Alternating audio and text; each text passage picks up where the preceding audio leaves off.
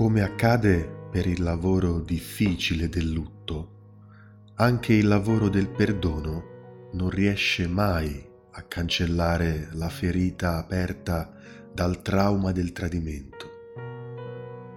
Nel lutto si tratta della ferita provocata dalla perdita di chi non è più tra noi. Nel perdono si tratta della ferita provocata dalla perdita di fiducia nella parola dell'amata o dell'amato. La cicatrice del tradimento resta tatuata sul corpo dell'amante. La sua presenza è indelebile. Il vaso non può tornare come era prima della sua rottura. Il perdono non può cancellare la ferita. Piuttosto, quando accade, trasforma la ferita elevandola alla dignità della poesia. Esiste un'antica arte giapponese che può servirci per raffigurare il miracolo del perdono. Si chiama kintsugi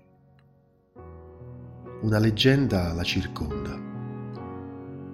Un mandarino molto potente rompe accidentalmente un vaso della sua preziosa collezione.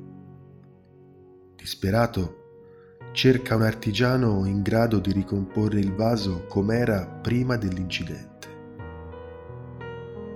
Gli viene fornito un nome ed egli affida i cocci del suo pregiato vaso nelle mani di questo vecchio artigiano, il quale però, anziché provare a nascondere le spaccature del vaso, a ricostruirlo com'era prima, cancellandone le crepe, le mette volutamente in evidenza, dipingendole d'oro.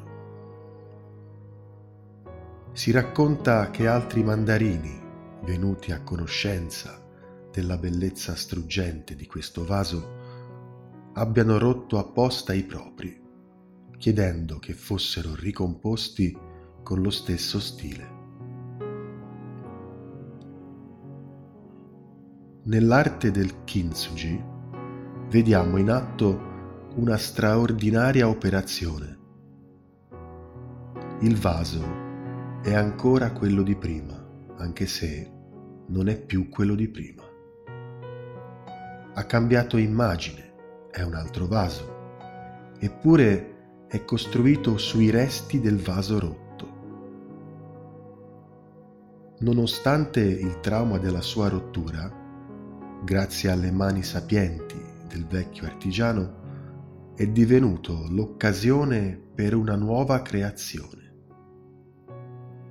I punti di rottura sono stati dipinti d'oro le cicatrici sono divenute poesie.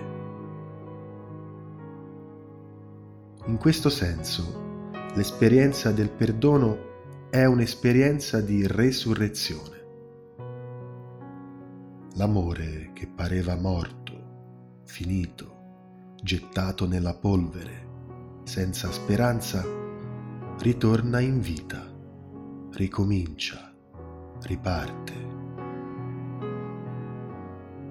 grazie al perdono, la perdita e la morte dell'amore non sono l'ultima parola sull'amore. Il perdono consente all'amore di ricominciare, come alla vita che si pensava fosse morta di rinascere. Il perdono afferma che la distruzione e la morte non sono le ultime parole sulla vita.